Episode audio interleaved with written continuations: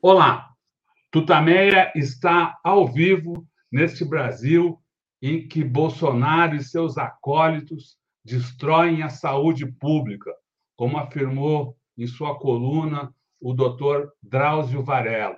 Estamos nós aqui uh, nos nossos estúdios quarentênicos, a Eleonora. O Rodolfo. E do outro lado da tela nos dá a satisfação e a honra de estar aqui conosco nesse fim de tarde, início de noite, o ministro Guido Mantega. Você já o conhece, claro.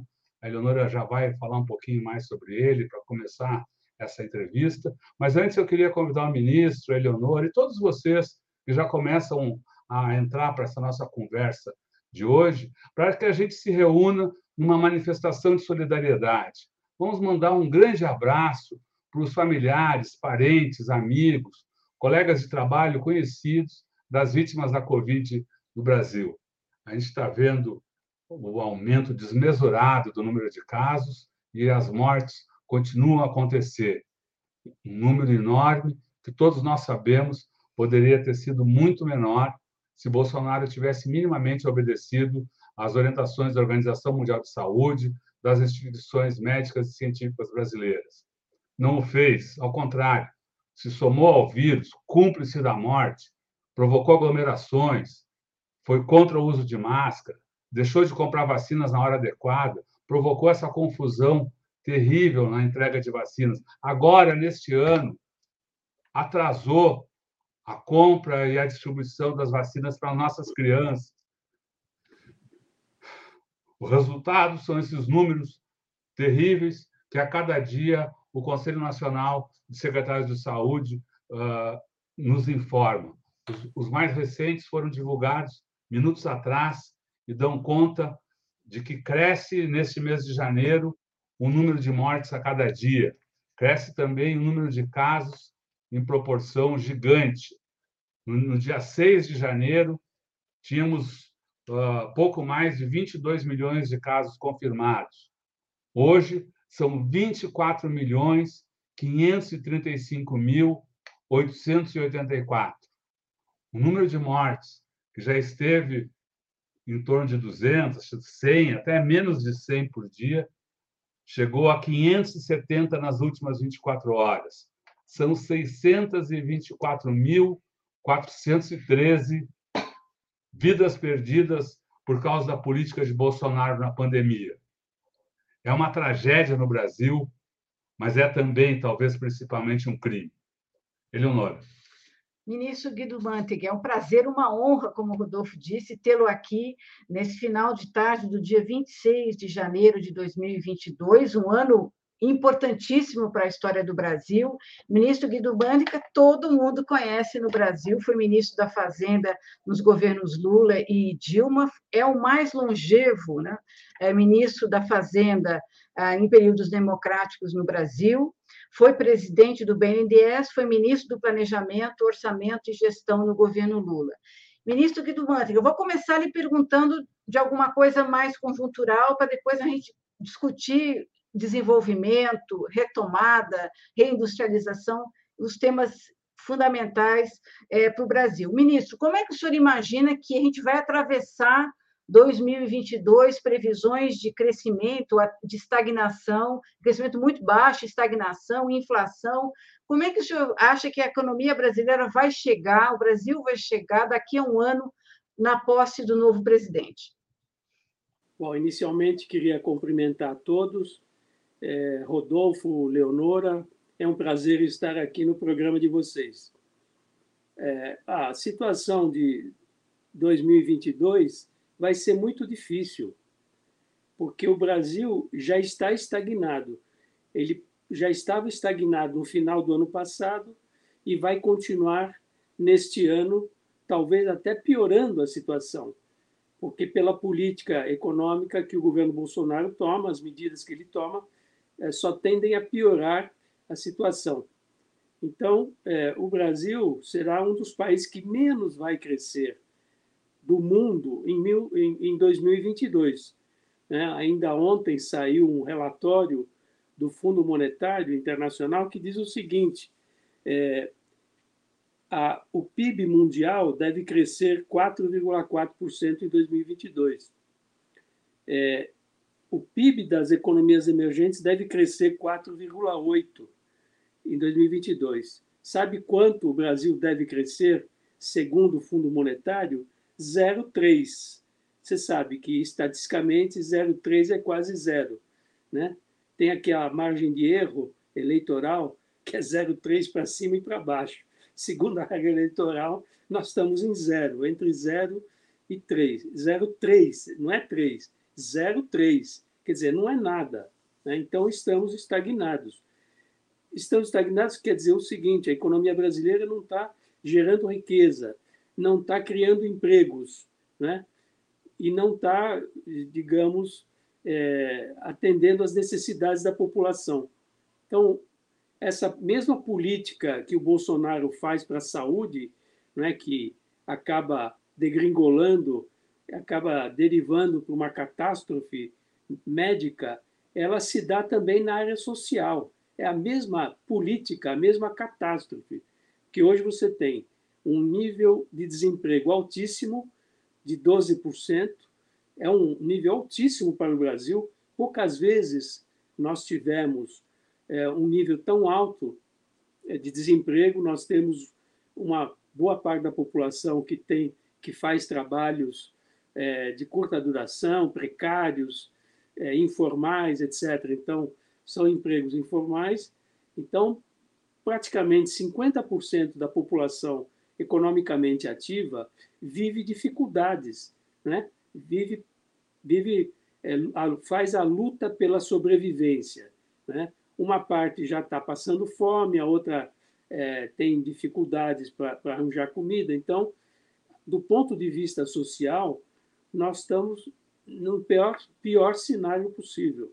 Né? É, há muito tempo que não se viu um quadro tão, tão dramático né, para a sociedade brasileira.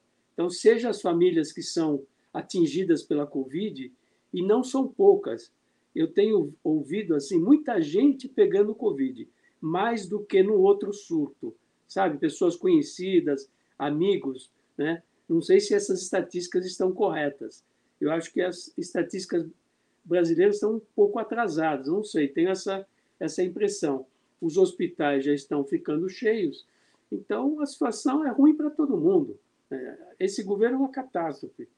E não toma medidas para, digamos, é, enfim, é, sanear essa situação, remediar essa, essa situação. Então, é, a economia parada, quando a economia está parada, é, então todo mundo sofre. Né?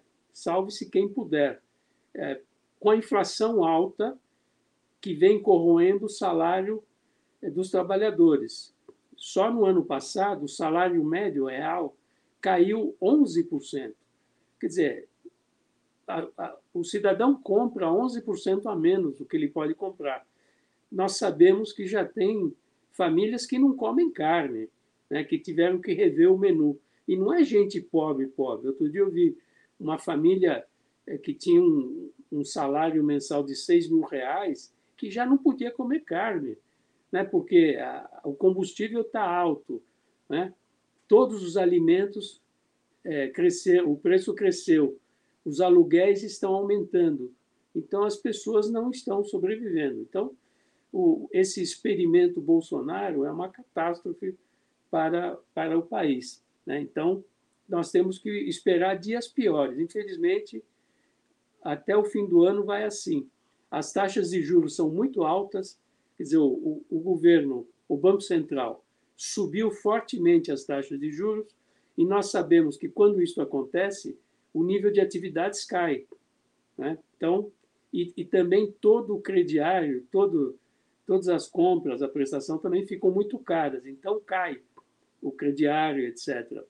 Nós sabemos que tem 75% da população que está endividada, né? Não consegue pagar a dívida que tem. Muitas vezes o sujeito está tentando pegar uma no, um novo empréstimo para pagar o empréstimo velho.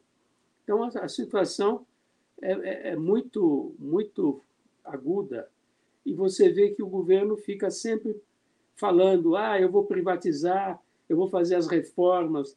Esse governo fez várias reformas, aliás, juntando com o governo Temer. Né? São dois governos parecidos quanto à política econômica, uma política econômica neoliberal. Fizeram várias reformas e, e, e tinham dito que essas reformas iriam levar a, a, ao crescimento do país, aumento do emprego. Né? O, o Temer fez a reforma trabalhista, é, o limite de gastos, o governo Bolsonaro fez a reforma da Previdência. E o que, que aconteceu? Nada. O país está crescendo pouquíssimo desde 2016. Desde 2016, o país está patinando, crescendo. Isso é uma média que eu calculo de 0,3% de 2016 a 2022, levando em consideração um PIB de 0,3% aqui em 2022. Então, você veja, é, são sete anos de estagnação na economia brasileira. Nós estamos retrocedendo. O PIB que nós teremos em 2022, com esse 0,3%, será igual ao PIB de 2013. São nove anos para trás. Então, é um governo que retrocede em todos os aspectos que você pode imaginar. Ministro, e, e, qual impacto essa situação pode ter nas eleições? Tem aquela famosa frase, né? É economia, mas ao mesmo tempo a, a, conhecemos aí a, o poder né, das, da, da, das mentiras, o poder do uso uh, malévolo, criminoso até né, das redes sociais e não se pode descartar nunca o poder do, do executivo de usar a caneta para distribuição de, de recursos de última hora. Enfim, o impacto da economia no processo eleitoral versus uh, a campanha, digamos, ideológica e o uso da máquina pública uh, para a obtenção de votos, apesar da situação uh, triste do país no, no terreno econômico. Eu acho que 70% da população é, já está cheia do governo Bolsonaro. Né? Então, é, ele tem uma, um índice de rejeição muito alto. Né? E, e acho que isso vai continuar assim. Acho muito difícil o Bolsonaro se reeleger. Muito difícil. Dessa vez, acho que não vai ter facada, né? Que não deveremos ter, não sei, talvez ele fique doente, né, que ele tem um entupimento intestinal na da eleição para ele não ir a debates, que ele foge a debates. Mas eu acho que muito difícil eles conseguirem reverter este quadro, né, porque para a economia deslanchar, ela precisa de investimento e não virá investimento. Ela precisa ter um, é, um, um cenário favorável a investimento, ou seja, o mercado consumidor forte, e nós não temos, pelo contrário, está faltando demanda, a demanda das famílias está baixa. Então, é, usar a máquina pública é verdade, sempre ele pode usar, mas ele já deveria ter feito isso se, se ele quisesse, digamos, é, socorrer a população e teria dado um auxílio emergencial maior. É, é demorou muito para dar o auxílio emergencial o que, o que ele está dando, esse reforço no, na, no, no Bolsa Família, é total, é, é, não é suficiente para é, socorrer a situação. Ele tem dado muito recurso para, é, para o Congresso, para os aliados do Congresso, que deverão ter muito dinheiro para se reeleger, mas isso não significa que tem impacto na eleição dele. Então, e mesmo que ele tome alguma medida estapafúrdia, alguma medida de grande impacto, eu acho que mesmo assim ele pode melhorar um pouco nas pesquisas de opinião. Mas você vê que ele perde de vários competidores e vários candidatos. Não é só do Lula que ele perde. O Bolsonaro perderia também da chamada terceira via, né? Então, é, eu acho, claro, tem essa possibilidade, eu acho que ele vai ficar desesperado. Né? Eu acho que quando, lá para março, abril, quando a situação dele é, ficar pior, piorar, né? A rejeição aumentar, porque aí a população ela vai vai acumulando problemas e tudo mais, eu acho que aí talvez ele possa tentar alguma medida, né? Aí vai, ele já já brigou com o seu ministro da Economia, né? É, então não sei, pode ser, mas eu acho que não vem investimento para cá. Eu já ouvi grandes investidores falarem que no governo Bolsonaro eles não investem, eles não confiam, porque ele causa um clima é, totalmente adverso, ele, ele causa uma turbulência permanente. E assim não tem negócio, assim não tem gente interessada em investir. Quer dizer, com o Bolsonaro não dá para confiar no futuro. O, o, Brasil não tem futuro no governo Bolsonaro. Então, é, eu acho é, que a gente deve ficar preparado, inclusive eu falo para os meus amigos do PT que ninguém tem que ficar tranquilo e dizer, olha, já ganhou. Esse já ganhou é ruim porque você deixa de ficar alerta. Então, nós temos que ficar alerta para o que pode vir é, do, do Bolsonaro. Pode até vir uma possibilidade, uma tentativa de golpe, mobilização dos militares, não sabemos. Nós vimos o Trump. O Trump conseguiu invadir o Congresso, coisa gravíssima, né? E tentou é, desqualificar a, a, as eleições, os votos, né? O Bolsonaro, bom, vai ficar desesperado, vai tentar de tudo. Eu não creio que os militares estejam satisfeitos com a gestão do Bolsonaro. É porque nós temos, digamos, uma, uma elite militar que é qualificada, que tem alto nível de, de, de conhecimento, estudam, tá certo? Eu acho que eles já devem estar fartos Imagine um segundo governo Bolsonaro, o estrago que ele faria ao país. Ele já está fazendo um estrago grande. Ele está, digamos, enfraquecendo as instituições. Não é? ele, ele está fazendo uma política de, de. Eu nunca vi algo assim, é, entrando em todas as instituições, colocando pessoas que não têm a menor capacidade de tocar aquelas atividades. Então, ele está diminuindo a eficácia do, do setor público. O setor público, daqui a pouco, não tem, é, digamos, como atuar e resolver os, os seus problemas. Então, é, é, só imaginar o que seria uma, uma nova gestão Bolsonaro, porque aí ele iria muito mais longe nos absurdos dele, mas eu acredito que os brasileiros eles se conscientizaram. Está havendo uma politização maior do que em 2018, né? quando teve toda aquela confusão, o Lula tinha sido preso, tá certo? Havia uma campanha é, muito forte é, sobre corrupção. Nós, essa questão da corrupção já foi desmascarada, né? E então eu acho que ele tem pouca chance, mas temos que ficar alertas porque ele será capaz de tudo. Essa questão. Quando ele estiver desesperado, ele vai ser capaz de tudo. E nós temos que ficar alertas para isso.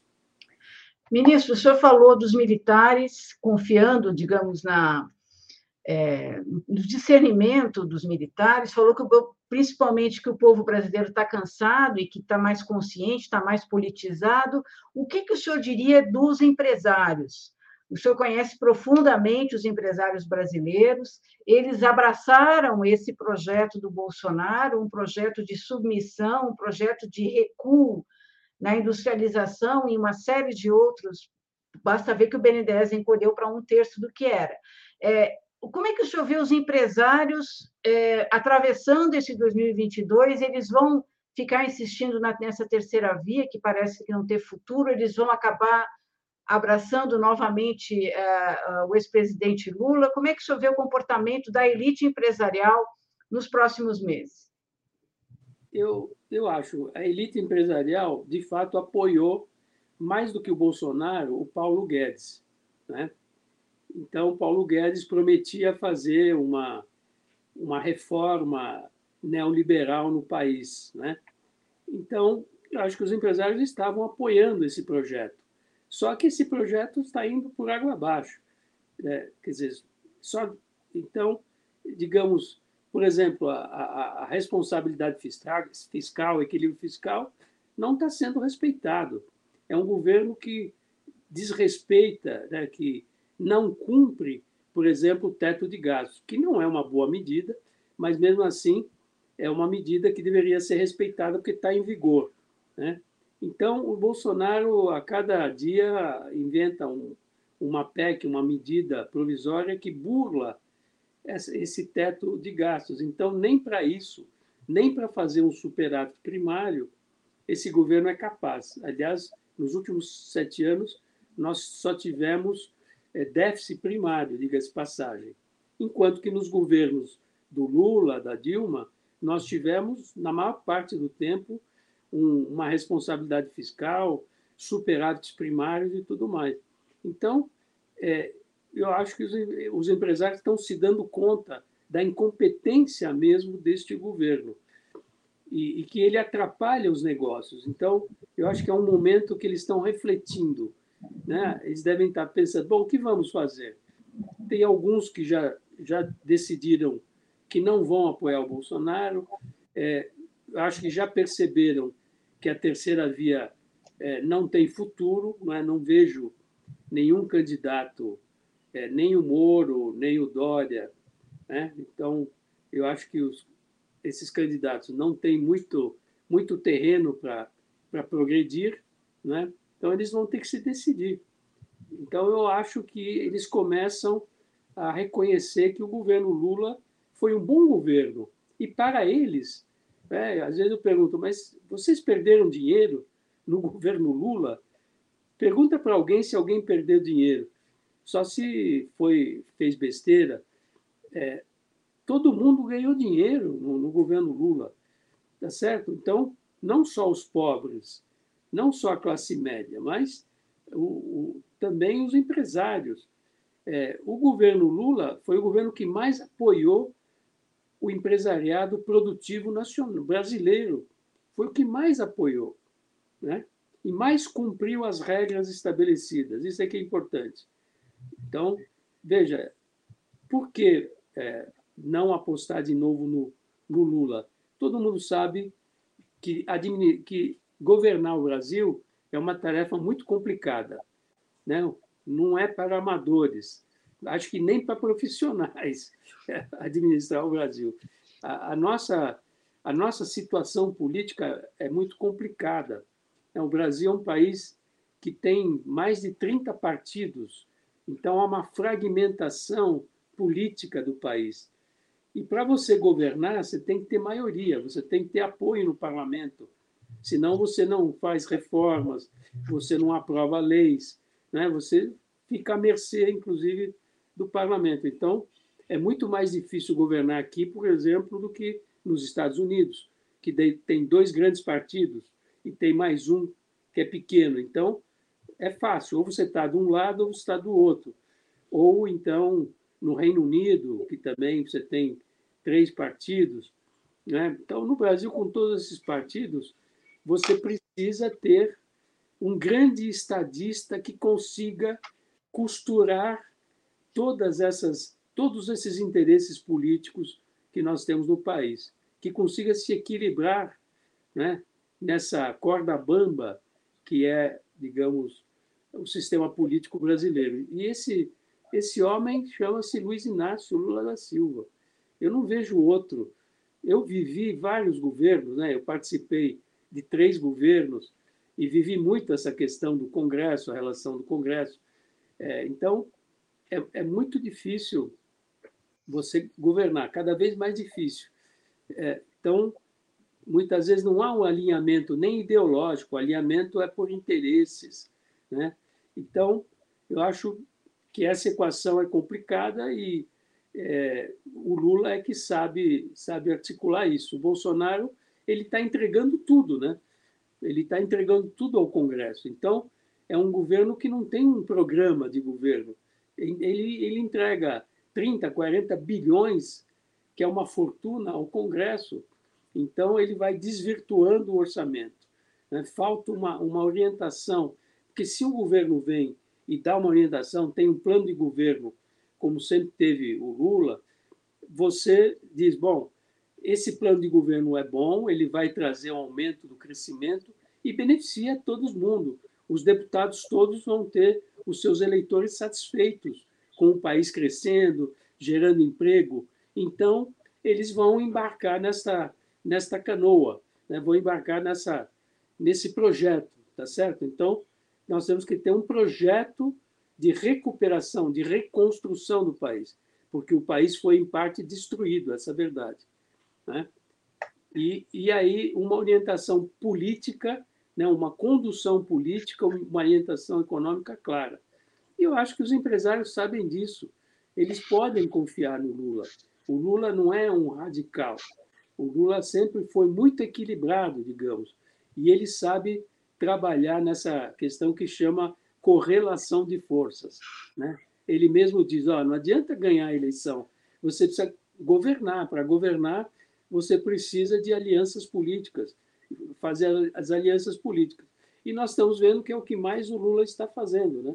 Ele está conseguindo construir alianças políticas que poderão dar, ah, digamos, uma, uma, uma, uma força para ele poder realizar as coisas e governar.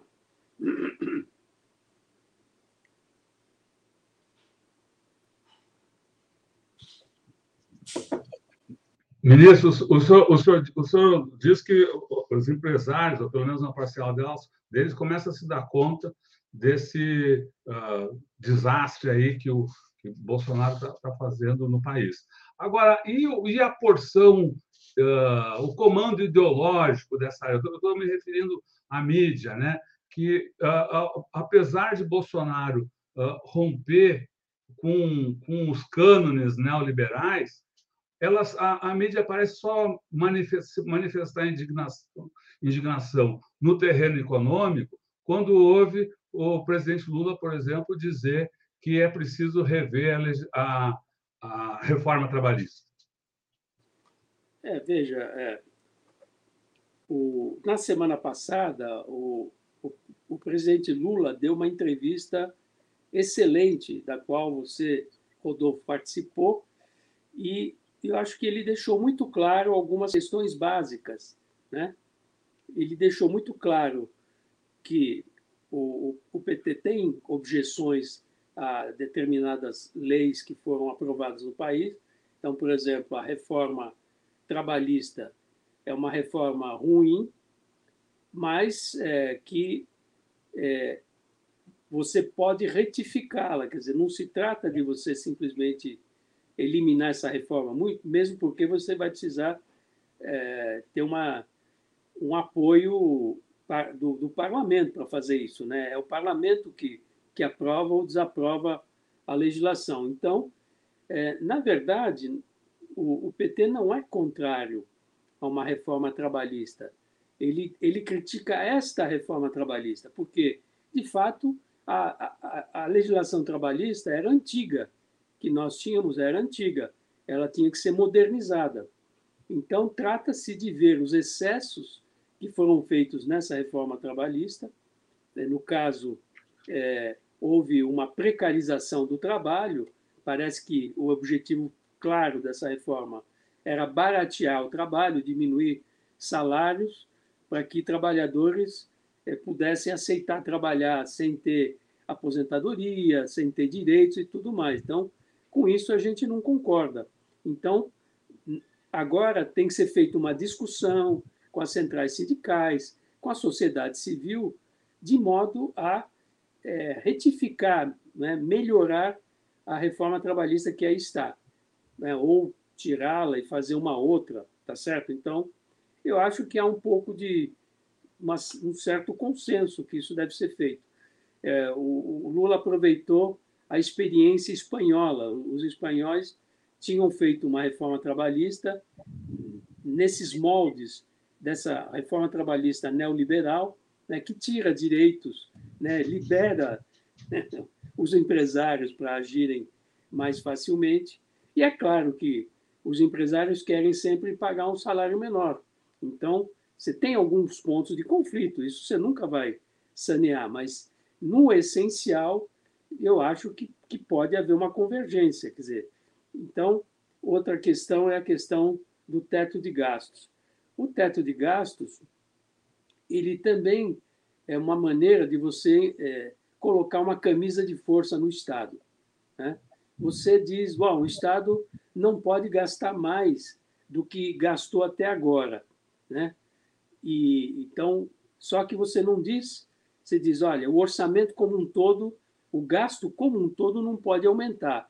Só que você sabe que existem gastos que crescem espontaneamente, que não tem como controlá-los. Por exemplo, o gasto com a previdência. O gasto com a previdência representa 750 bilhões de reais por ano. É metade da receita da receita líquida do governo federal. É metade, é 50%. Depois, então, ele aumenta.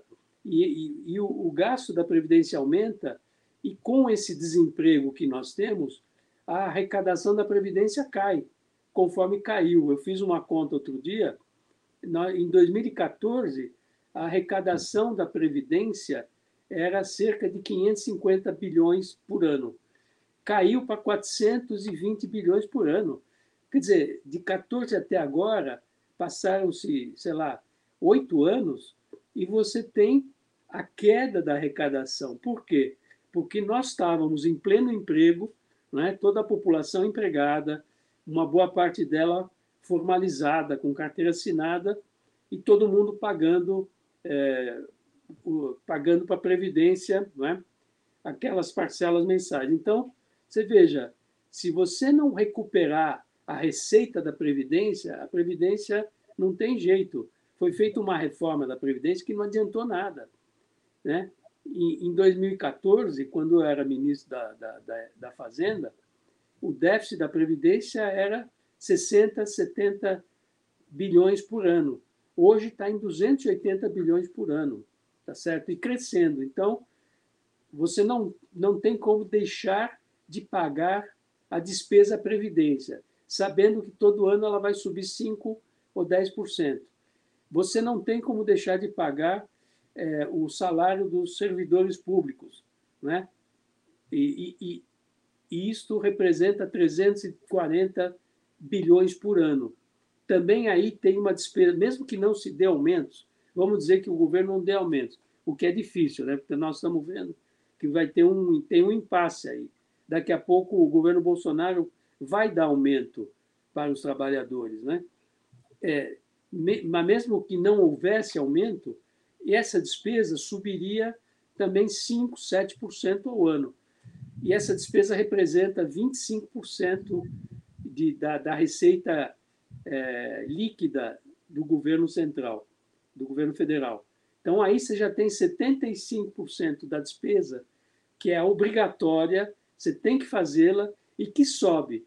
Então você imagina, se essa despesa sobe, significa que as outras despesas têm que cair. Então não é que elas vão ficar onde estão, você vai ter que diminuir essa despesa.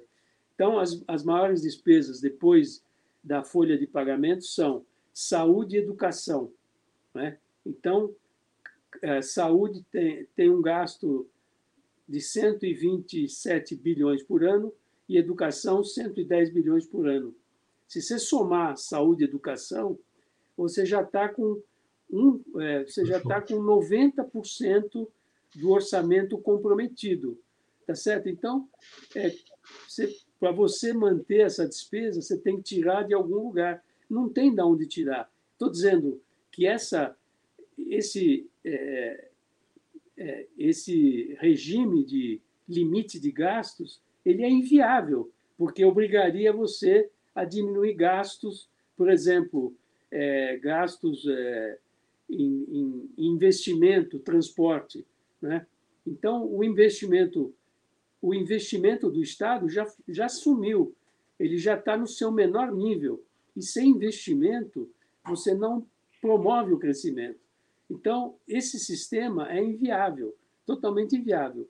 E o, e o governo Bolsonaro é, ele só viola esse sistema, tá certo? Então é um sistema burro, a meu ver, burro não, porque é inteligente. Eles querem diminuir os gastos sociais.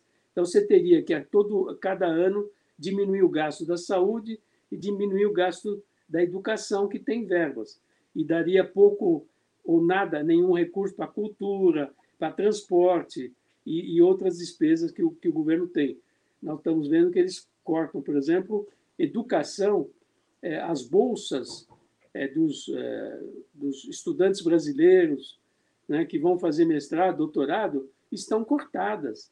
Ou seja, nós, nós vamos ter cada vez menos cérebros, menos pessoas qualificadas no Brasil, tá certo? Então, esse sistema é um sistema totalmente inviável, né?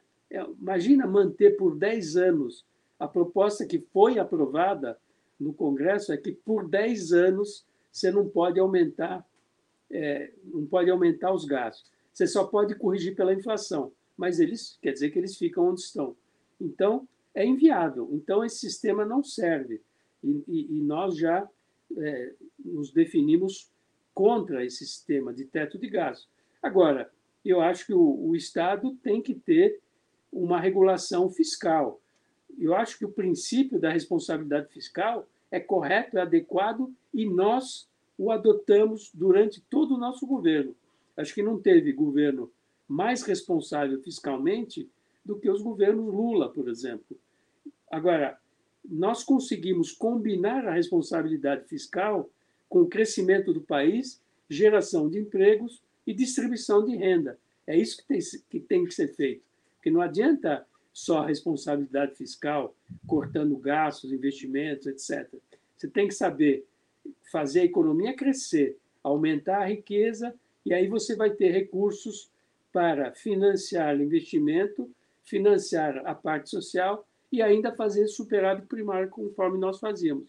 Né? Então, mas só que essa é uma estratégia econômica diferente da estratégia desse governo. É, é. Ministro, falando em crescimento e distribuição de renda e esses grandes, grandes objetivos, eu lhe pergunto sobre a reindustrialização.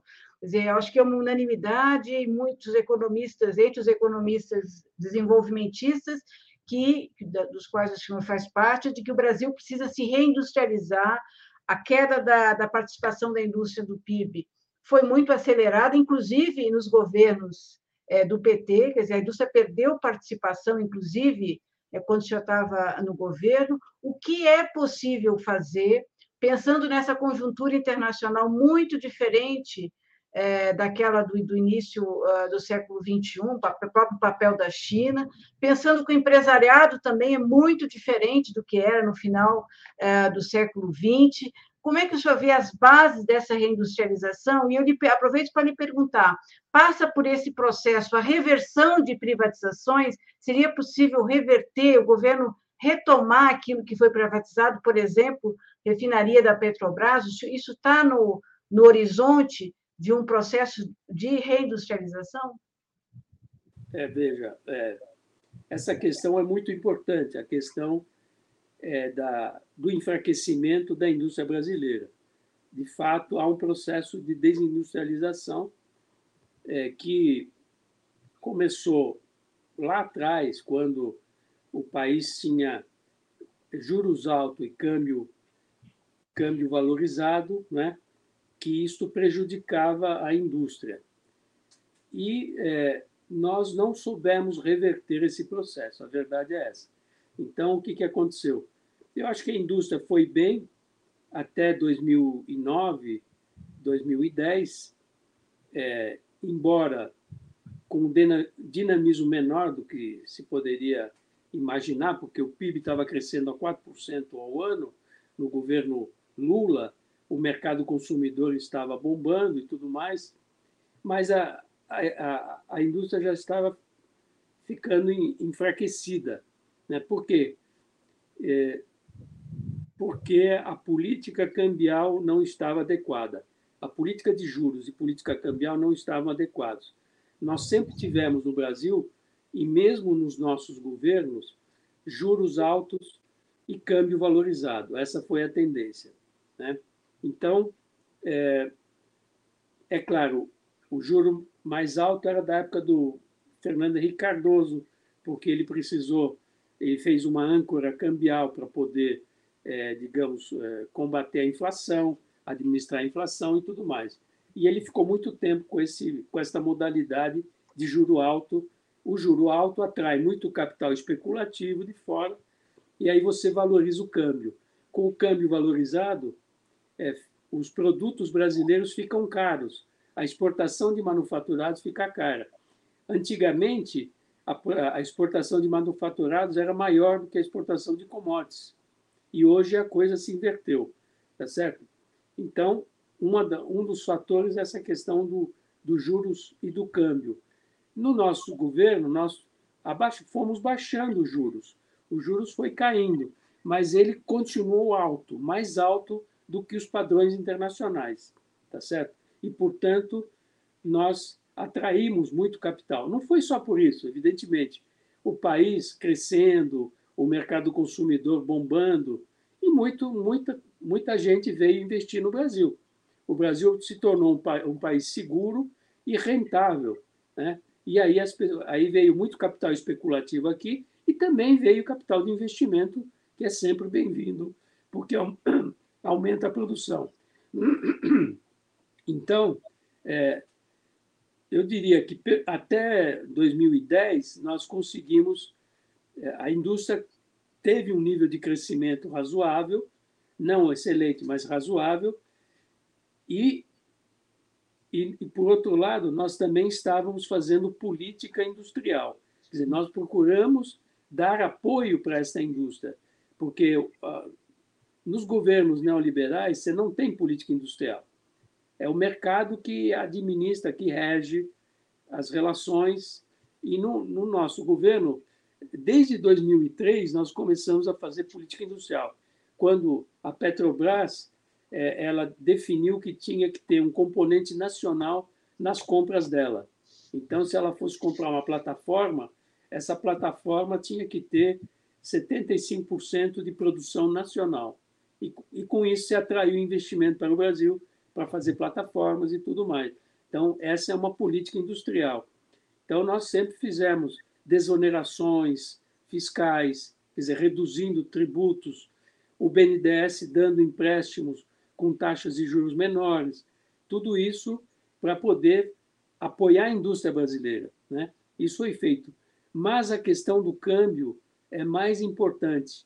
A, a China só chegou aonde chegou Hoje a China domina o mercado manufatureiro mundial, ela, ela responde por 27, 28% de toda a produção manufatureira do mundo.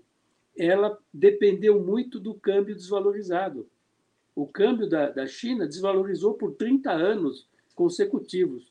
Então, isso dá uma aumenta a competitividade do país. É a mesma coisa que você dizer, olha, o meu produto vai custar 30% mais baixo. Se você desvalorizar o seu câmbio em 30%, e a China fez isso mais do que 30%, 40%, 50%, 60%, vai dizer, ah, o meu produto custa 50% mais barato. Bom, você vence a concorrência, tá certo? Então, a China foi dominando esse mercado. E, e ela, é, quando deu a crise de 2009, 2010, o segmento mais afetado por essa crise é justamente a indústria. A indústria foi muito afetada. Por quê? Porque os mercados encolheram depois de 2009, 2010, por causa da crise de 2008, os mercados encolheram. Então, a, a, a China, a Coreia, países asiáticos, são países exportadores, eles não consomem toda a, a produção, eles exportam 30%, 40%, 50% da produção de manufaturados. E eles começaram a brigar pelos mercados. Então, eu me lembro que em 2011, quando começou o governo Dilma, você tinha o, o câmbio estava muito valorizado, estava a 1,60. Um dólar valia 1,60 reais. Então, você imagina, tínhamos voltado ao câmbio do período Fernando Henrique.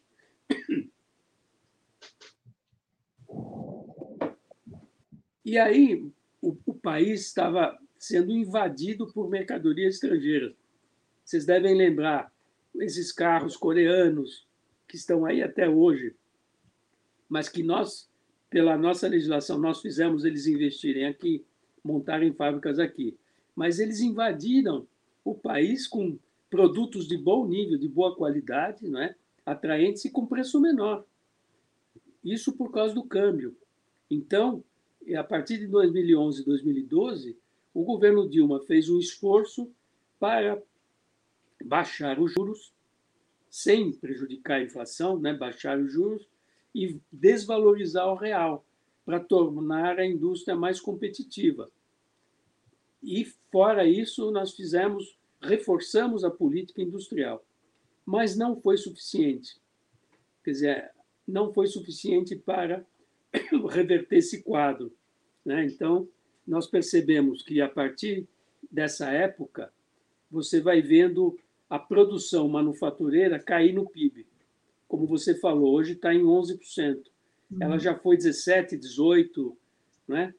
20. Então, ela caiu muito. Então, é, significa que nós não fomos bem-sucedidos. E olha que fizemos políticas industriais, é, digamos, fortes. Desoneração da folha de pagamentos, por exemplo. Reduzimos custos da indústria. Mas eu digo que nós é, não fomos bem-sucedidos nessa tarefa. Então, eu... desculpe, ministro, a, a, a, o senhor tocou na, questão da desoneração da folha. Quer dizer, isso, ou desoneração, não só da folha de pagamento, desoneração do, do processo de imposto, isso o, o, acabou não tendo contrapartida uh, do, do, do, empresariado. Né? Esse, o que muito se diz é que o, esses, esses, essa economia feita pela indústria acabou sendo uh, carreada para o mercado financeiro, em detrimento do, do benefício para a economia como um todo. Tá. Isso, isso é um mito criado. Não é verdade. Não é hum. verdade. Vou, então, vou explicar em detalhes para você. Nós começamos a fazer essa desoneração da folha em 2011, final de 2011, 2012. Qual era o objetivo? Era baratear o custo da mão de obra sem reduzir salários e benefícios para os trabalhadores. Uhum. Então, o, o, aquela, aqueles 20% que as empresas pagam todo mês sobre a folha de pagamentos seria reduzida para 10%, sei lá. O, o, o empresário deixava de pagar os 20%, mas pagaria uma alíquota sobre faturamento. Só que essa alíquota sobre faturamento resultava num valor menor do que os 20% que ele pagava. É como se desse um desconto de, sei lá, 10%, 12%. Começamos com setores mão de obra intensiva, ou seja, aqueles que mais empregavam mão de obra. Então, sapatos, têxtil e tudo mais setores que estavam apanhando muito dos, das importações. O Brasil estava sendo invadido pelas importações. Então, é, o acordo era o seguinte: então, nós fazemos essa desoneração e vocês não demitem os trabalhadores. Então, tinha uma contrapartida. O objetivo era não permitir a demissão tá certo? Naquela época, o, o nível de emprego estava altíssimo. Você pegar 2012, 2013, mesmo em 2014, o desemprego pela, pela PNAD antiga era de 4,7% desemprego. Quer dizer, baixíssimo desemprego no Brasil. Significa que, mesmo com as dificuldades que as empresas tiveram em 2012, que o PIB cresceu pouco, 2013 cresceu 3%, mas estava abaixo do que vinha crescendo antes, e 2014 cresceu só meio, não houve demissão de trabalhadores. Ou seja, a medida foi muito eficaz. Isso que eu quero dizer para você. E eu quero dizer o seguinte, que o que se gastou, o que deixamos de arrecadar com isto, que foi assim, 2011 foi 3, 4 bilhões, 2012 5, 6 bilhões, 2013 chegou a 10, 12 bilhões, em 2004 é, deu 26 bilhões.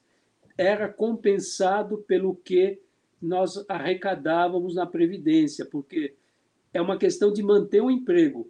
Essa, digamos, é uma fórmula vencedora. Se as empresas é, mandassem embora seus funcionários, a arrecadação da Previdência ia cair. É isso que eu falei para você. A arrecadação da Previdência continuou subindo em todo o governo Dilma até 2014. Primeiro mandato Dilma, a arrecadação chegou ao seu ponto mais alto, e isso se deveu a desoneração da folha. Então, você sabe quanto subia a arrecadação da Previdência por ano? 30 a 40 bilhões. É muito mais do que você deixava de arrecadar com a, é, com a desoneração da folha. Então, eu te mostro matematicamente que, que foi, digamos, uma medida correta. Sendo que toda vez que aumentávamos os setores, porque aí vários setores queriam, tiramos para TI, por exemplo. TI era um segmento, é, tecnologia da informação, um segmento que emprega muita mão de obra. E é um segmento também que sofre muita concorrência. Imagina a concorrência que existe nessa, nesse segmento. Então, nós desoneramos a folha do setor de TI, para que o, o setor de TI sobrevivesse à, à, concorrência, porque com a globalização, a concorrência internacional é cada vez mais feroz. E aí você pega um momento de crise, fica mais feroz ainda. Então, nós desoneramos, nós fizemos isso para a imprensa também, desoneramos a folha. A imprensa estava em crise já, continua em crise, né? mas não sei se você lembra desde aquela época, todo mundo reclamando, né?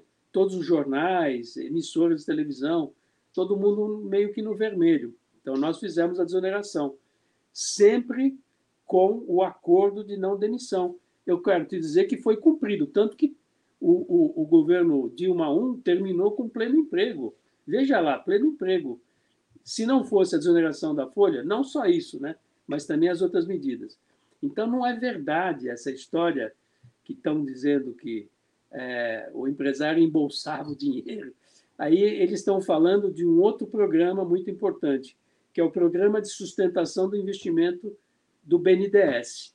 Né? Quando estourou a crise em 2009, é, 2008, 2009, no início a economia brasileira também parou, como pararam todas as economias do mundo. A grande crise financeira era mais forte que essa crise do Covid do ponto de vista econômico, tá certo? Então, o que, que nós fizemos? O Estado tomou várias iniciativas para retomar a atividade econômica. Uma delas, muito importante, foi é, capitalizar o BNDES, transferir dinheiro para o BNDES, emprestar dinheiro do Tesouro para o BNDES, para que ele aumentasse os seus empréstimos, para que ele financiasse a compra de equipamentos, máquinas, ônibus, caminhões, tratores, enfim, equipamento para todo o setor produtivo brasileiro, indústria, agricultura, serviços, né? Então, você, nós baixamos o juro, o BNDES baixou os juros, deu um juro subsidiado que era bancado pelo governo e aí é um subsídio, né? E esse, esse programa, em 2009, foram 100 bilhões que nós transferimos para o BNDES. Emprestamos para o BNDES. Não, der, não damos, nós emprestamos. Quer dizer, o BNDES tinha que devolver. E aí, é, o BNDES financiou, por exemplo, a Petrobras.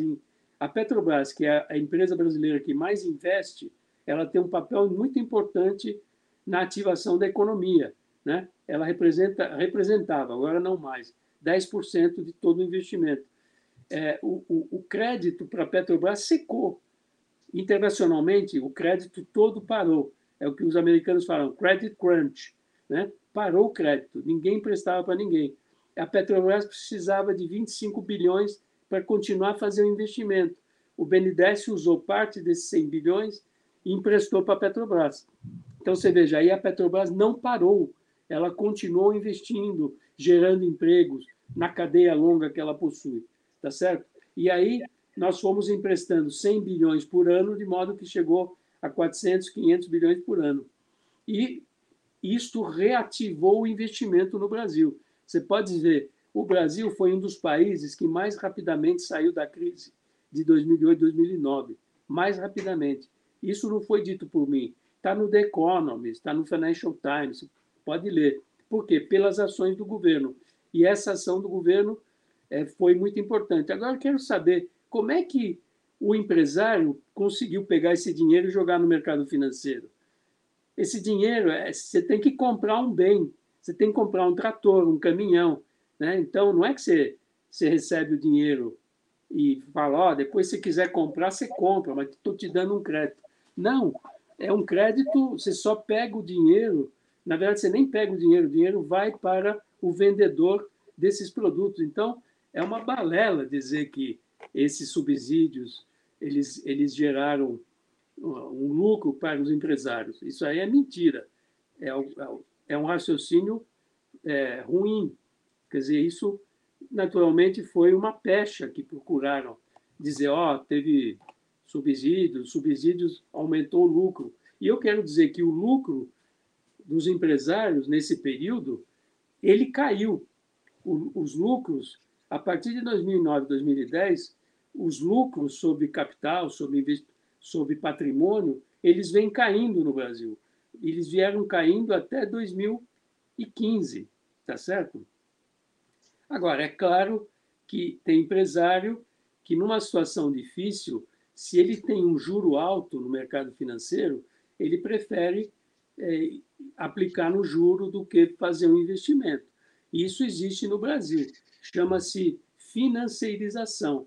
A economia brasileira é muito financiarizada. Então, agora, por exemplo, com esse juro de 9,5% que vai para 10,5%, 12%, os empresários vão, vão preferir investir no mercado financeiro, porque não tem risco, é tranquilo, você não tem dor de cabeça, não tem que contratar trabalhadores, é, ver se vai, a produção vai dar certo, do que fazer investimento.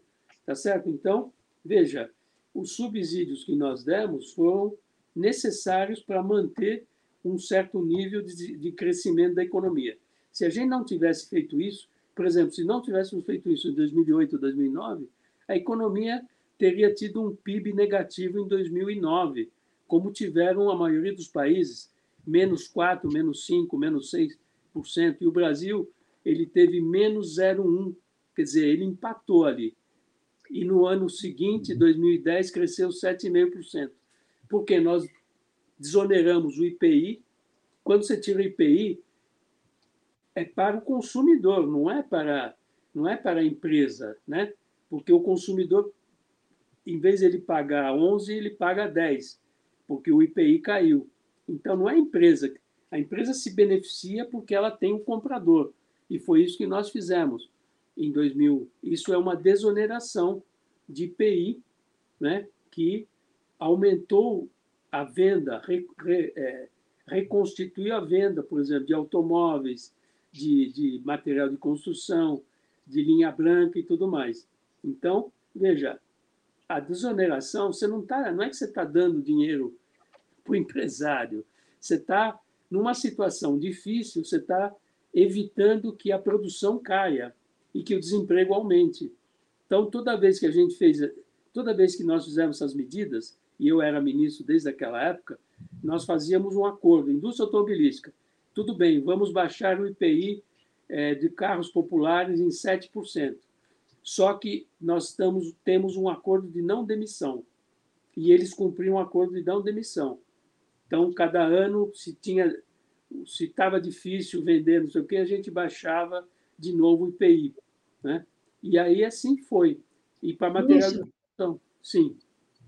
É, você tocou agora num ponto, passando da financiarização da, da, da, economia brasileira. A gente sabe da importância crucial e do peso importante que o mercado financeiro tem na economia brasileira. O senhor estava falando de todas essas medidas, eu lembrei que você, que o senhor falou um período no governo Dilma da necessidade de redução do spread. O setor bancário, que é um setor, e isso provocou provavelmente muita reação uh, do setor financeiro. A gente sabe que o setor financeiro é, é o, talvez o, o único que, que ainda tenha uma presença de capital nacional importante. Como é que o senhor. E também o setor financeiro foi o último que embarcou no golpe de 2016. Eu não sei se eu estou errada, pelo menos eu tenho essa, essa ideia de que eles foram o único a aderir a, ao golpe é, desculpe, o último aderir ao golpe ali já no final. Hoje a gente vê diferentes é, posições dentro do mercado financeiro, alguns mais alinhados com Bolsonaro, outros menos, falando de terceira via. Como é que o senhor acha que o, que o mercado financeiro vai é, reagir a um, a um novo governo Lula? Vai ter dificuldade aí? O governo vai ter que necessariamente digamos, tentar enquadrar mais o, o, mercado financeiro no sentido da redução das taxas, na redução do spread? Como é que o senhor imagina essa convivência com esse setor tão vital para a economia brasileira? Bom, para começar agora, nós temos um Banco Central independente. Na verdade, naquela época já era autônomo, mas aí o presidente da República podia mandar embora o ministro da, da, da o presidente do Banco Central se ele não cumprisse os seus suas metas e objetivos. Mas hoje você tem um Banco Central independente. É ele que fixa, é ele que vai decidir as taxas de juros. É claro que nós vamos conversar, nós vamos ver o que é possível modificar nesse sistema, mas é, eu vejo que não há, não há por que ter um conflito. É verdade que a gente sempre pode fazer, sempre pode trabalhar para que haja juros menores. E eu quero dizer que em 2011, quando nós começamos a baixar os juros, nós criamos as condições de mercado para isso que foi. Eu aumentei o superávit primário, quer dizer, eu diminui o gasto do governo para permitir que o Banco Central é, pudesse baixar as taxas de juros. Então, nós trabalhamos dentro das regras. Né? Se, tem, se o governo gasta menos, significa que gera menos inflação. E aí você pode ter uma taxa de juros menor. Agora, eu acho que o setor não aceita muito é, taxas de juros baixas. Eu acho que no Brasil se criou uma, uma espécie de vício em juros altos. O pessoal é viciado. Um dos os brasileiros têm vários vícios, mas o vício maior é juros altos. Né? O, e, e, aí, é, essa é, é, algo que ficou do governo Fernando Henrique, que praticava juros muito altos, e porque tinha necessidade em determinadas circunstâncias. Mas aí nós acostumamos. É, e naquela época também, o Brasil era uma economia mais frágil. Nós não tínhamos reservas, né? era uma economia de risco, digamos, tinha risco. Então, quando a economia tem risco, tem que pagar juros maiores. A questão foi quando o Brasil acumulou 370 bilhões de reservas de, de, de dólares em reservas, se tornou uma economia sólida, com é, é, grau de investimento, ou seja, reconhecimento pelas em, empresas de rating de que nós éramos um país sólido. Um país com essas condições não pode pagar juros altíssimos, né? como se nós fôssemos o que eles falam de junk market, né? mercado especulativo, tá certo? Então, é o que acontecia. Então, nós dizíamos, mas não, não, não precisa ter um juro tão alto. Então, foi, de fato, teve um embate naquela época, 2011, 2012, entre nós e o mercado financeiro, porque a gente baixou a Selic, mas eles não baixaram o spread eles continuaram com juros altos. Então a gente fala, poxa, isso atrapalha a economia, atrapalha o investimento, atrapalha o consumidor. O, o, o consumidor brasileiro paga muitos juros. Então, é, todo mundo está endividado e ele tem um, um ser, chamado serviço da dívida, digamos, o juro que ele paga todo mês, mais a, o, o, principal do, do, capital, chega a ser 30% do salário do, do cidadão porque os juros são altos. Em outros países, o comprometimento é de 15%. Não é? Todo mundo se endivida, todo mundo compra crédito né? no mundo todo.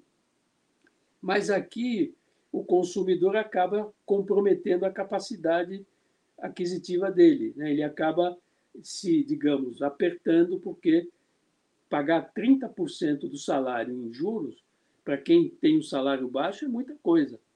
Então, você compromete o futuro da, das pessoas. Por isso, nós fizemos uma campanha naquela época, e claro que, é, que desagradou ao setor financeiro, mas é, nós não tomamos nenhuma medida de força, não, não descumprimos nenhum contrato, nenhuma regra.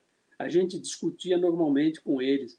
Nós convidamos o setor privado para financiar as concessões que nós fizemos um grande programa de concessões.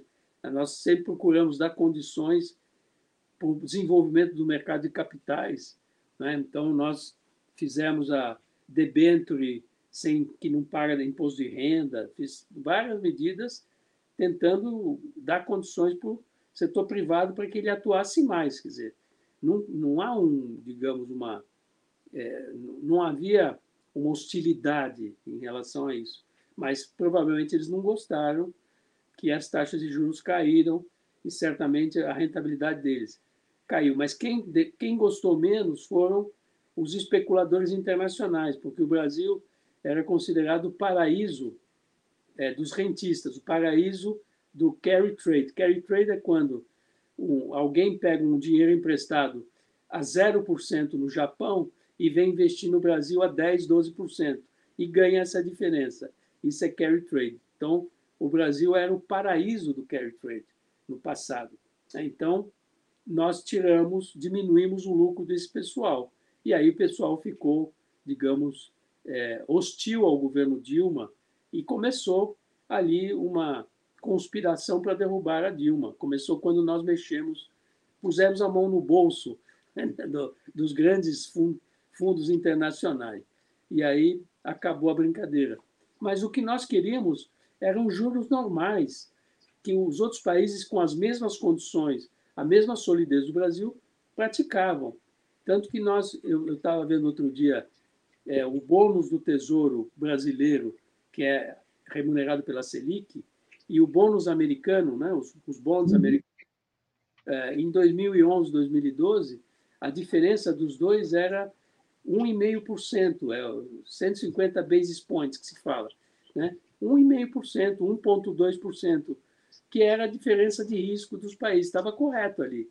Né? Então, se alguém quisesse ganhar mais dinheiro, aplicava no Brasil e ganhava 1,5% a mais do que aplicando no, no bônus do Tesouro Americano. Mas o pessoal não estava conformado com isso, queria ganhar 7, 8, 10%.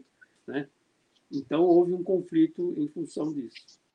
Quer dizer, aí começou a conspiração, o senhor diria, a conspiração para derrubar a Dilma começou quando o governo Dilma feriu interesses externos e interesses aqui, seja do mercado financeiro, seja de outra. Aí que começou?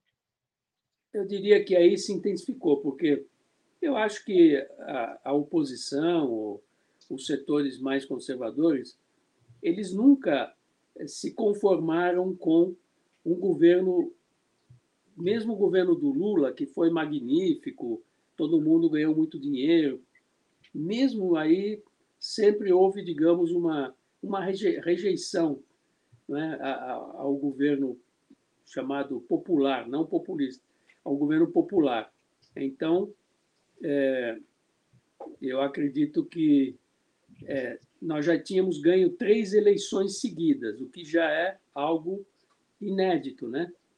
Aí íamos para a quarta eleição e a oposição é, ela, digamos, ela intensificou os ataques.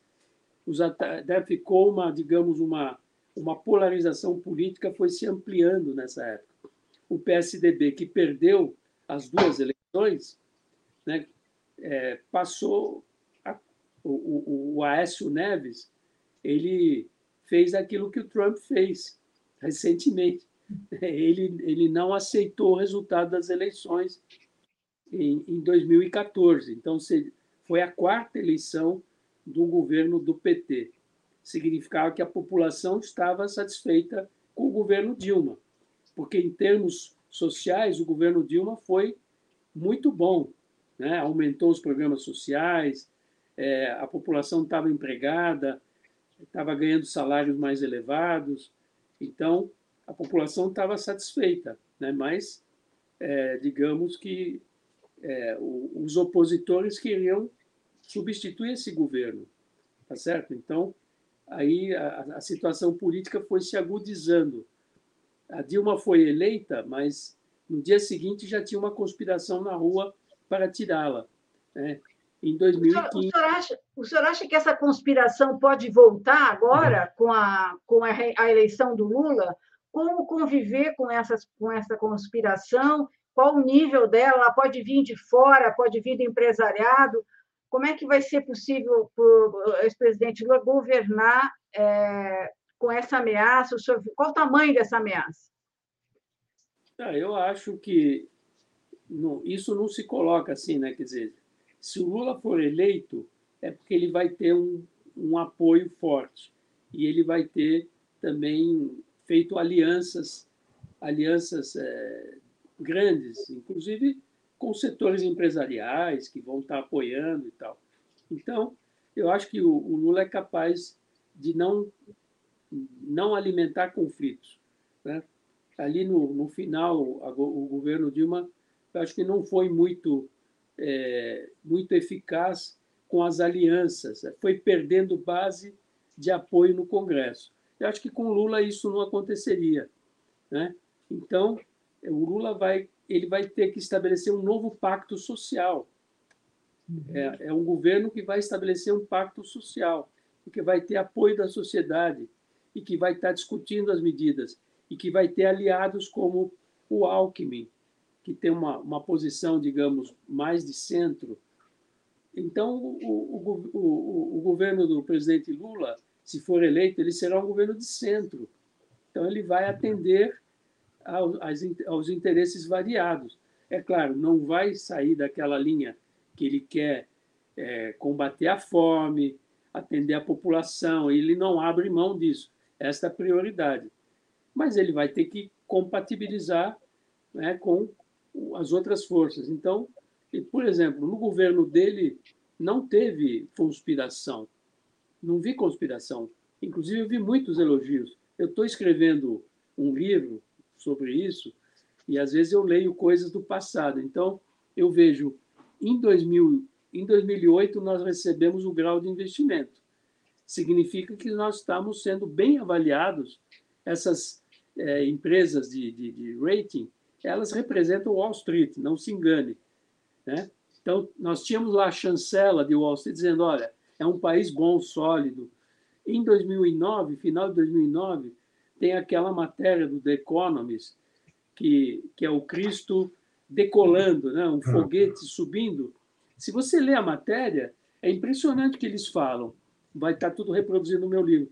Eles falam: olha, o governo, quando aquele Jim O'Neill, da Goldman Sachs, falou em BRICS que haveria, que haveria quatro países emergentes que iriam dominar a economia mundial no futuro, colocou lá o Brasil.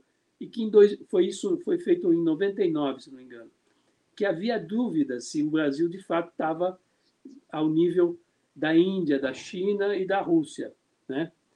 Mas em 2009 a The Economist fala, ah, o Brasil surpreendeu, o Brasil é um BRIC, sim, ele tem um dinamismo, ele tem, digamos, um, um, um ele é um país, é uma potência emergente, está escrito lá, o país, e isso foi provado na crise de 2008, 2009 foi a prova dos nove. Porque quando está tudo bem, bom, a economia pode estar tá crescendo, você está exportando mais, o comércio exterior está bombando, então você bomba, mas é, é na, na, na hora da dificuldade que você mede a eficiência de um governo, na hora da crise.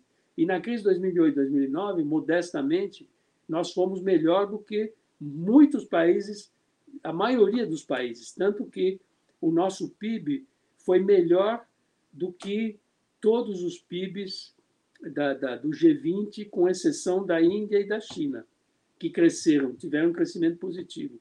Então, isso foi avaliado. Dizer, bom, o Brasil é, é um país maduro, ele tem condições de ser um dos, mais, dos, primeiros, dos maiores países do mundo. E, de, de fato, nós chegamos a sexto maior PIB, PIB mundial, ou, e sétimo. Né? Então, veja, eh, nós é, éramos é, digamos, aplaudidos. Isso aí é muito importante. Eu me lembro que a nossa relação no Fundo Monetário, no G20, nós somos os, um dos criadores do G20 de, de presidentes da República. Nós, eu era presidente do G20 em 2008 e nós fizemos essa proposta, os Estados Unidos bancou a proposta. Então, o Brasil já era um protagonista em 2010 internacional, não tinha não tinha como ter uma conspiração contra o Lula. Não havia ninguém. E aí o Lula, quando saiu do governo, tinha 83, 87, dependendo da, do órgão de pesquisa, de ótimo e bom. Isso acho que é inédito. Não sei se já teve algum presidente que teve isso. Acho que não teve. Então, é verdade. É, e agora se fala até em chances de ele vencer no primeiro turno. Mas eu queria, esse, esse primeiro, esse, esse, esse novo pacto social que o senhor fala, que o Lula vai, vai, vai ter que implementar, ele não pode entrar em contradição com a necessidade de recolocar o Brasil na rota do desenvolvimento, rota essa que exige uh, trabalhar, investir num processo de reindustrialização. E do processo de reindustrialização que exige rever, repensar as privatizações das estatais, ampliar o papel do Estado, uh, enfim, coisas que uh, podem ser consideradas anátema para grupos que eventualmente estejam envolvidos nesse grande, nesse novo pacto. Olha, eu acredito que não. É claro que você sempre vai ter interesses opostos sob alguns aspectos, tá certo? O empresário quer sempre um salário mais baixo e nós queremos que o salário cresça também. A solução qual é? Aumentar a produtividade. Aumenta a produtividade da economia. A, produtividade da economia brasileira é baixíssima, seja porque a indústria não está investindo e quem mais investe em tecnologia é a indústria. Agora, a indústria precisa que o Estado faça esse aporte, que haja um pacto com o Estado. Como é que você acha que se desenvolve a tecnologia nos Estados Unidos, o país mais liberal do mundo? Com a presença do Estado. O Estado ele faz acordos, ele faz é, tem uma sinergia com o setor privado e quem gasta é o Estado. Você acha que essas inovações, é, da, por exemplo, a Apple, essa tela móvel da Apple, onde foi desenvolvida? Foi desenvolvida pelo governo americano, é, e, e, pior, no, no, no, Ministério da Defesa, né? porque eles estão sempre desenvolvendo armamentos e tudo mais. E aí eles desenvolveram essa tela. O Google foi desenvolvido, a ideia do Google, um grande banco de dados, desenvolvido lá pelo, pelo governo americano. Então, não, não, não dá, o, o, setor privado sozinho não consegue é, desenvolver a tecnologia. Então, nós temos que ter esse, esse pacto e trabalharmos juntos. Aí você vai ver que eles querem que o Estado faça isso. Porque o Estado americano faz política industrial, sim, e mais do que a gente. Tá certo? É que tem mitos que se quer dizer, ah, porque o Estado intervém. O Estado intervém no mundo inteiro. Essa história de Estado estado mínimo não existe, existe nos livros do Adam Smith e tudo mais. São modelos teóricos para explicar a dinâmica do mercado, mas na prática não tem estado mínimo. E mais ainda quando você tem uma crise, você vê, todos os estados estão ajudando a recuperar a economia. Então, eu acho que não vai ser difícil né, de dizer, olha, o Estado tem que puxar o investimento em infraestrutura. Mas isso está sendo dito pelos empresários. Pega os relatórios da BDIB, que representa os investidores, eles vão dizer: olha, nós precisamos do Estado investindo em infraestrutura para ter sinergia com o nosso investimento. Eles estão pedindo que o Estado faça investimento. Então, qual é a, qual é a contradição? Nenhuma. Eu acho que, como o Lula sabe dar uma virada, ele vai saberá dar uma virada na economia, porque a economia brasileira é uma economia ainda sólida, porque tem muitas reservas internacionais. Então, nós somos credor líquido, nós continuamos credor líquido. Então, é um país sólido do ponto de vista das contas externas. É, e do ponto de vista das contas internas, a única maneira de você melhorar as contas internas é com o crescimento. Não tem outra saída. Essa, essa estratégia de ficar cortando o gasto não funciona. Nenhum país do mundo está praticando isso. É, se pega, né, todos os países europeus estão fazendo o quê? É, vamos fazer o que eles estão fazendo. Os Estados Unidos estão fazendo o quê? Eu acho que o Biden até exagerou nos recursos que ele colocou para a população e tá, tem até uma, uma inflação de demanda. Então, nós temos que fazer, com as nossas possibilidades, que são outras, fazer a mesma coisa aqui. Então, é, essa, esse é o projeto que o Lula vai ter. Então, ele tem a saída para essa situação, né? porque a gente Está todo mundo deprimido, dizendo, puxa, mas só piora, só piora. Não, mas tem jeito, porque o Brasil é um país forte. E, o Brasil ainda é uma das dez maiores economias por PPP, que é o que mais interessa, né? É, parity, é, paridade do poder de compra. Então, o Brasil continua a ser a sétima economia. Se você somar o PIB por PPP da China, da Índia, do Brasil e da Rússia, é maior do que da, dos Estados Unidos, do Japão, da Alemanha e tudo mais. Os emergentes continuam sendo a chave do futuro, embora a China está crescendo menos. Então, veja, tem saída aqui, sim, dá para tirar do buraco. É claro que a gente não vai ser rápido e não vai ser imediato. Você vai ter que ter um aninho aí de dificuldades com os problemas que o Bolsonaro deixou, mas dá para voltar a crescer. Essa, essa, digamos, a saída é essa, é voltar a crescer. Porque se você não cresce, você não gera riqueza. Então, como é que você vai distribuir? Aí fica uma briga para quem se apodera da riqueza que é produzida. Aí você aumenta, digamos, o conflito social. Se você gera riqueza, aí tem para todo mundo. Aí dá para os pobres, dá para a classe média, os, os empresários têm que ganhar, têm que lucrar. Se eles não lucrarem, eles não vão investir. E o Lula sabe tudo isso. Né? Então, eu acho que ele tem a saída para essa situação.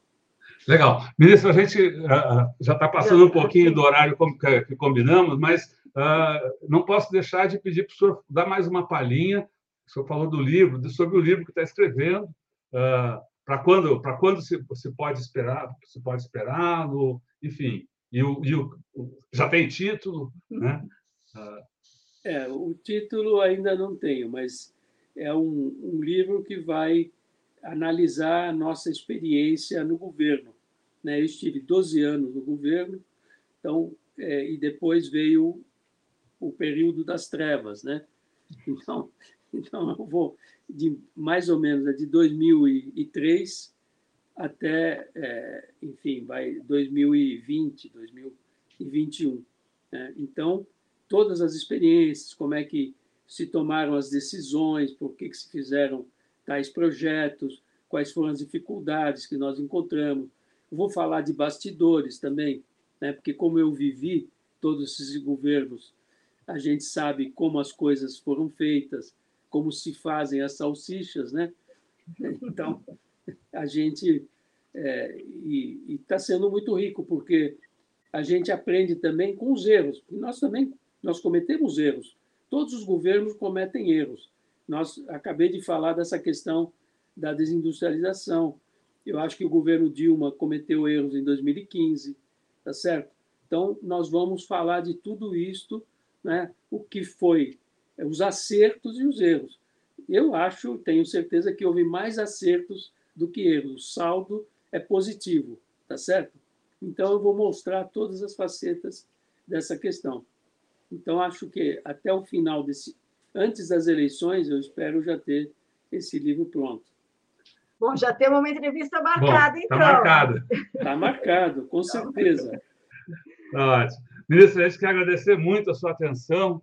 É, além até do que foi combinado, então, muito legal, e acho que é fundamental rever esse período para que uh, se possa uh, uh, tornar mais dinâmico, mais rico o debate sobre o que precisa ser construído aqui no nosso Brasil.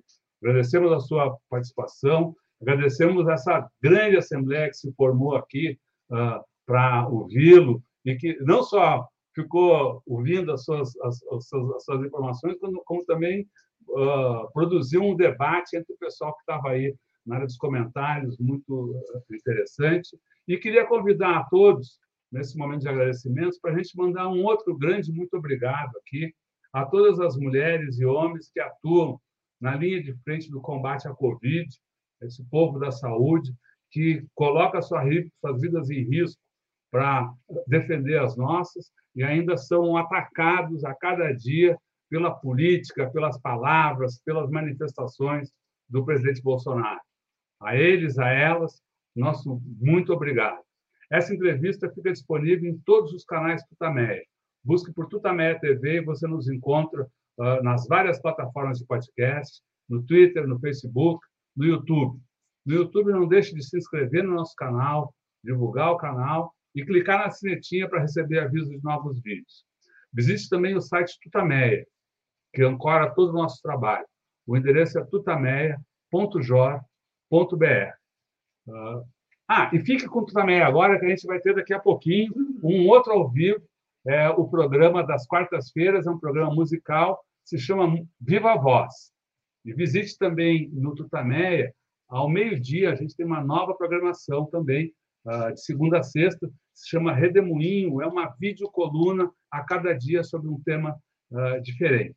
Bom, e agora, antes do boa noite, do tchauzinho, a gente quer devolver a palavra para o ministro para que, então, uh, faça a sua mensagem, enfim, sem perguntas, diga o que achar que ainda precisa ser dito para o pessoal que está acompanhando aqui a gente e que vai ficar conosco pela internet afora. Ministro, muito obrigado. A palavra é sua. Bom, é, eu agradeço a oportunidade de ter estado no programa de vocês. É, acho que pudemos esclarecer questões é, mais intrincadas, mais delicadas. Apesar de estarmos num momento difícil para todos, eu acho que a gente pode ver uma luz no final do túnel. Essa é a questão. Então, existe uma luz no final do túnel. Não vamos desistir. Não é? O Brasil pode ter um futuro melhor. E ele está, ah, ele poderá ser alcançado a partir das próximas eleições. Então, boa sorte a todos e muito obrigado. Um grande abraço para todos vocês. Muito obrigada, Obrigado ministro. Mesmo. Um prazer. Muito obrigada. Até a próxima, está é, marcado. Está marcada a próxima entrevista. Está marcado. Boa noite, boa, boa noite, noite, pessoal. Tchau, pessoal. you